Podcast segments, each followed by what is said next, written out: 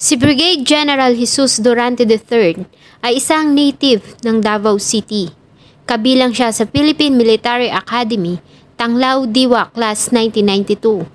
Ayon sa report, si Durante ay isang full-blooded scout ranger at isa sa mga pinakamaraming medalya na nakuha sa Armed Forces of the Philippines.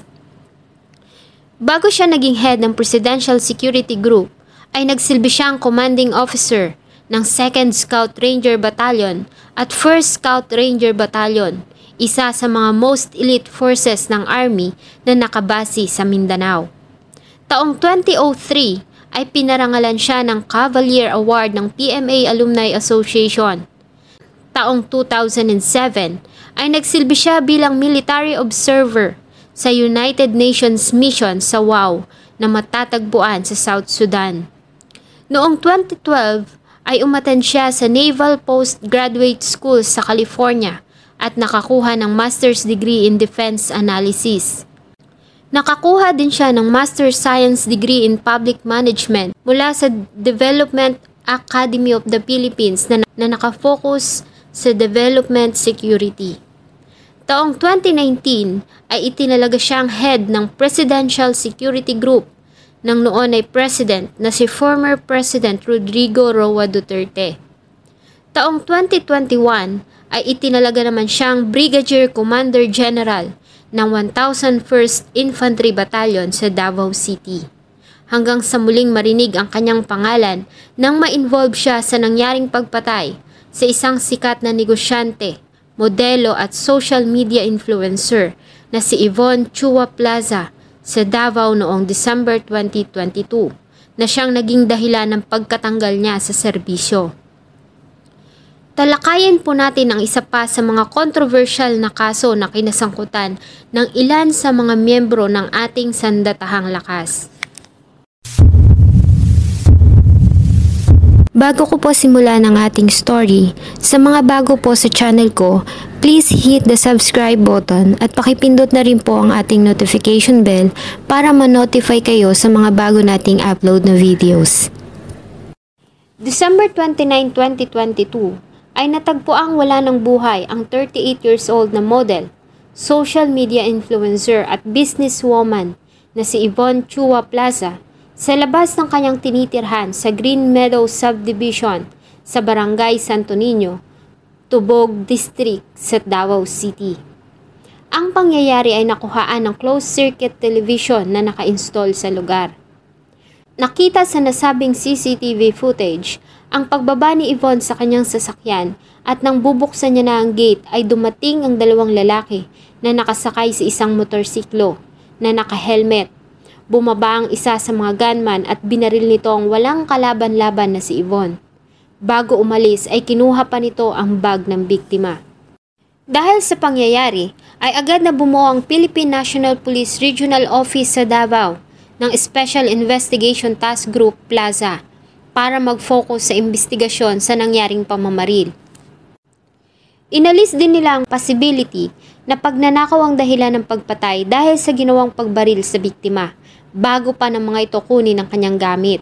Nakita din na tangka pa umanong paputukang muli ng suspect ang biktima, ngunit nakajam na ang barel. Dahil dito ay malaki ang posibilidad na ang pangunahing pakay ng mga suspect ay ang patayin ng dalaga. Para sa mas mabilis na investigasyon, ay naglabas ng pahayag ang Davao City Police na magbibigay ito ng 1 million pesos na reward sa kung sinong makakapagbigay ng information o makakakilala sa mga suspect sa nangyaring pamamaril. Kasunod nito ay sunod-sunod na lumapit ang ilang mga civilian witnesses sa tanggapan ng pulis kung saan ay nakilala ng mga ito ang ilan sa mga sundalong may kinalaman sa nangyari. Sa nakuhang lead ay nagpatuloy ang PNP sa kanilang ginagawang investigasyon ng kaso. January 2023 ay nagulat ang lahat ng mga sumusubaybay sa kaso ni Yvonne nang ang sikat na social media influencer na si Sian Gaza ay mag-post sa social media ng mga screenshot ng kanyang mga naging conversation kay Yvonne. Sa nasabing post ay makikita ang naging conversation nila ng biktima dated June 22, 2022 kung saan ay sinabi nito na Girlfriend ako ng isang high-ranking army general. dating PSG commander, at ngayon ay Brigadier General na si Jesus Durante III. At pinagbabantaan niya ako na papatayin kapag di ako nakipagbalikan sa kanya. Tulungan mo ako magkaroon ng hustisya kapag may nangyari sa akin. Wala na akong ibang mahingian ng tulong, nakakulong ako sa kwarto, di makalabas. Sinabi niya din na malakas ang pakiramdam niya na kahit na anong oras ay maaaring may mangyari sa kanyang masama. Muli siyang nagpadala ng messages kay Sian Gaza noong August 2022 kung saan ay nakalagay na maaari umano siyang mawala anytime dahil sa mga hawak niyang ebidensya tungkol sa iligal na gawain ng general. Ngunit sa kabila nito ay itinanggi ni Sian Gaza na makipagtulungan sa ginagawang investigasyon. Ayon sa kanya, ay ipinost niya ang nasabing mga conversation dahil sa ito ang kahilingan ni Yvonne at para na din sa ikapapanatag ng kanyang kalooban. Maliban dito, ay napag-alaman din nila na nag-post ang biktima ng mga larawan nito sa social media dated April 2022 kung saan ay pinakita nito ang mga pasa at bugbog na kagagawan umano ni 1001st Brigade General Jesus Durante III. Ngunit ang nasabing aligasyon ay itinanggi ni Brigade General Durante III sa inilabas nitong statement ay sinabi nito na kaibigan niya si Yvonne at isa siya sa mga nagnanais na makapit nito ang hustisya. Ayon din sa kanya ay nadawit ang kanyang pangalan sa insidente dahil sa ginawa nitong pag-post sa social media. Ngunit ayon sa kanya, ang nasabing aligasyon ay binawi ni Yvonne at sinabi umano nito na hindi totoo na may kinalaman siya sa ginawang pananakit dito. Sa pagkakadawit ng pangalan ni Brigade General Durante III at ilan pang mga sundalo sa ilalim ng kanyang pamumuno, ay agad na nagsagawa ng Military Board of Inquiry ang pamunuan ng Army, kung saan ay isinailalim nila sa questioning at investigation ang grupo ng mga sundalo sa ilalim ng 1001st Brigade. At sa kanilang ginawang inquiry, ay dalawa sa mga sundalo ang umamin sa kanilang ginawang krimen at pinangalanan din ng mga ito ang iba pang mga may kinalaman sa nasabing pagpatay kay Yvonne Chua Plaza. Samantalang ang National Bureau of Investigation naman ay nag-focus sa pagkuha ng mga digital information at evidence na makakatulong sa kaso. Kabilang na dito ang CCTV footages, photographs, ganun din ang laptop at MacBook na pagmamayari ni Yvonne na ibinigay sa kanila ng pamilya nito kung saan ay nakalagay ang mga contacts, pictures at naging palitan ng emails ni Yvonne at ni Brigade General Durante III. January 19, 2023 ay itinurn over ng Philippine Army ang ilang mga personalities na may kinalaman sa nangyaring pagpatay sa modelo na si tapos ng mga ito na umamin.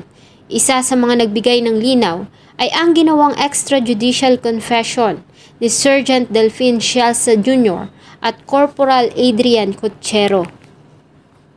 Ayon sa dalawa, ang order para sa pagpatay kay Yvonne ay ibinigay sa kanila noon pang July 2022 kung saan ay ipinaliwanag umano sa kanila na ang target ay ang nobya ni Brigade Commander General Durante III dahil sa ito umano ay may video recording na mag-i-incriminate sa general. Maliban sa utos na pagpatay, ay inutusan din sila na kunin ang cellular phone ng biktima. Ayon sa dalawa, ay wala silang plano na execute ang pagpatay at sinubukan pa nilang gumawa ng mga alibis kahit pa nga maraming pagkakataon na pwede nila itong patayin. Ngunit na pressure umano sila na isa katuparan na ng hit job noong December 2022. Sakay ng motorsiklo ay nagtungo sila sa residente ni Yvonne kung saan ay binaril ni Sergeant Delphine Shalsa Jr. si Yvonne bago nito kinuha ang cellphone at bag ng biktima. Si Corporal Adrian Cuchero naman ang naatasang magmaneho ng motorsiklo. Matapos ang ginawang pagpatay ay nagtungo sila sa hideout sa Mako, Davao de Oro kung saan ay inabutan sila ni Colonel Michael Lecyayo ng malaking halaga ng pera.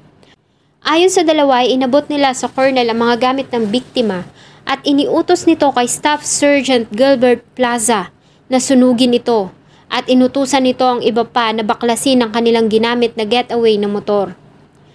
Ayon pa kay Sergeant Shelsa Jr., ay natatandaan niya na ang laman ng handbag ng biktima na smartphone, credit card at identification card na may nakalagay na PSG consultant. Ayon din sa kanila, si Colonel Michael Lecquiayo ang nagbigay sa kanila ng utos at inire-relay nito ang lahat ng information kay Brigade Commander General Durante III. Isinorender din nila ang kalibre 45 na semi-automatic pistol na ginamit nilang murder weapon.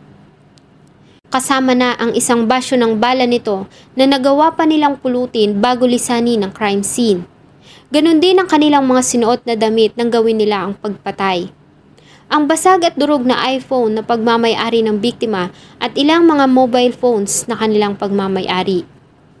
Sa ginawa nilang investigasyon at sa mga naging testimonya ng mga witnesses at ilang mga persons of interest, ang kaso ay kinonsider nila na crime of fashion. Dahil sa napag-alaman nila na may relasyon si Brigade General Durante III na tinuturong mastermind at ang biktima. Napag-alaman din nila na may hawak si Yvonne na maselang impormasyon na ginagamit ito para i-blackmail ang general.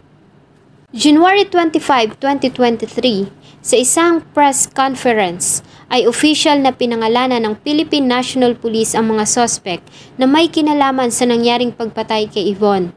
Tinukoy nila si Brigadier Commander General at dating Presidential Security Group Head Jesus Durante III bilang mastermind na siyang nagbigay ng order kay Deputy Brigade Commander Michael Lecquiayo Si Lecquiayo naman ang nag-utos sa anim nitong mga tauhan para magsagawa ng surveillance at iba pang information tungkol sa target. Si Corporal Adrian N. Cachero ang naatasang magmaneho ng motorsiklo at si Sergeant Delphine Llamares Shalsa Jr. ang tumayong gunman. Si Sergeant Gilbert P. Plaza ang team leader ng grupo. Si Private First Class Rolly Cabal at Private First Class Romart Longakit ang naatasang magsagawa ng surveillance. Ang civilian na si Noel Hapitan, isang alias Master Sergeant at alias Junior bilang striker at magiging backup pag nagkaroon ng aberya.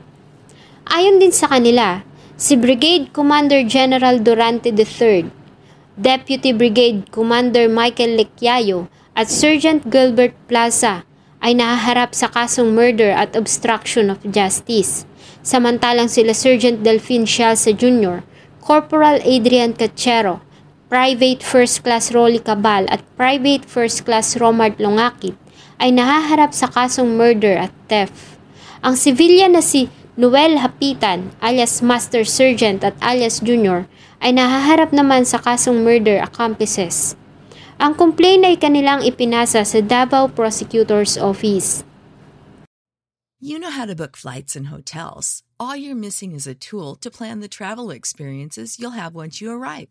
That's why you need Viator. Book guided tours, activities, excursions, and more in one place to make your trip truly unforgettable. Viator has over 300,000 travel experiences to choose from. Everything from simple tours to extreme adventures and all the niche, interesting stuff in between. So you can plan something that everyone you're traveling with will enjoy. Real traveler reviews give the inside scoop from people who've already been on the experiences you're considering. So you can plan with confidence. Free cancellation helps you plan for the unexpected. And 24 7 customer support means you can travel worry free. Download the Viator app now and use code Viator10 for 10% off your first booking in the app. Find travel experiences for you. Do more with Viator.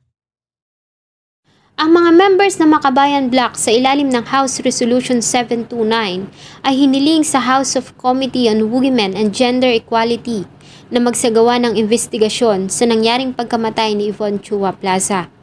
At sa kabila ng kawalan ng warrant of arrest laban sa mga suspect, dahil sa ang kaso ay kasalukuyang pa rin nasa prosecutor level, ngunit dahil sa sila ay mga sundalo, ay isinailalim sila sa custody ng Division Headquarters. Si Brigade Commander General Durante III ay inalis sa kanyang posisyon, ganun din si Deputy Michael Lecquiayo at pansamantalang nasa kustodiya ng Philippine Army Headquarters sa Fort Taguig City. Ang Philippine Army Commander Lieutenant General Romeo Bronner Jr.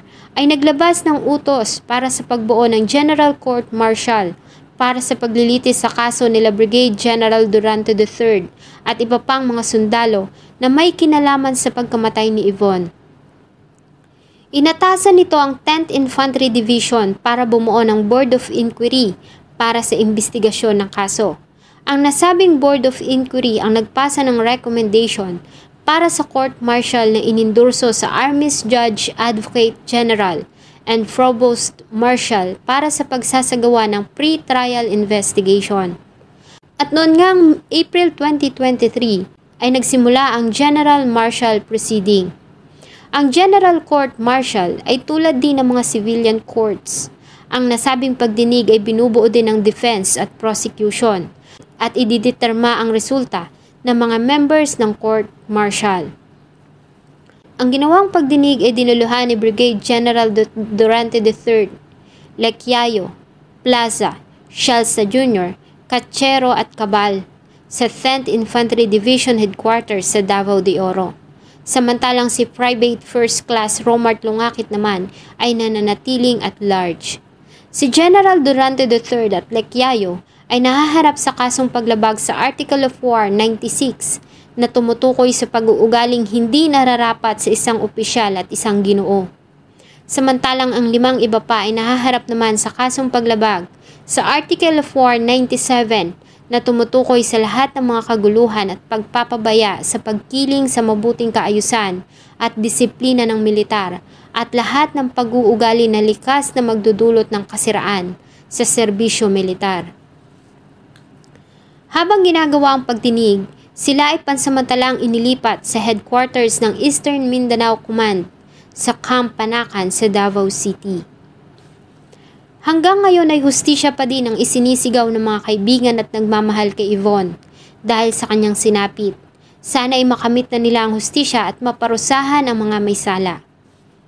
Nagustuhan nyo ang isa na namang kwento na akin pong itinalakay, Marami pong salamat sa patuloy na pagtangkilik ng aking mga videos. Huwag niyo din pong kalimutang mag-iwan ng inyong saloobin at suggestion sa atin pong comment section. Thank you so much po and see you on my next video.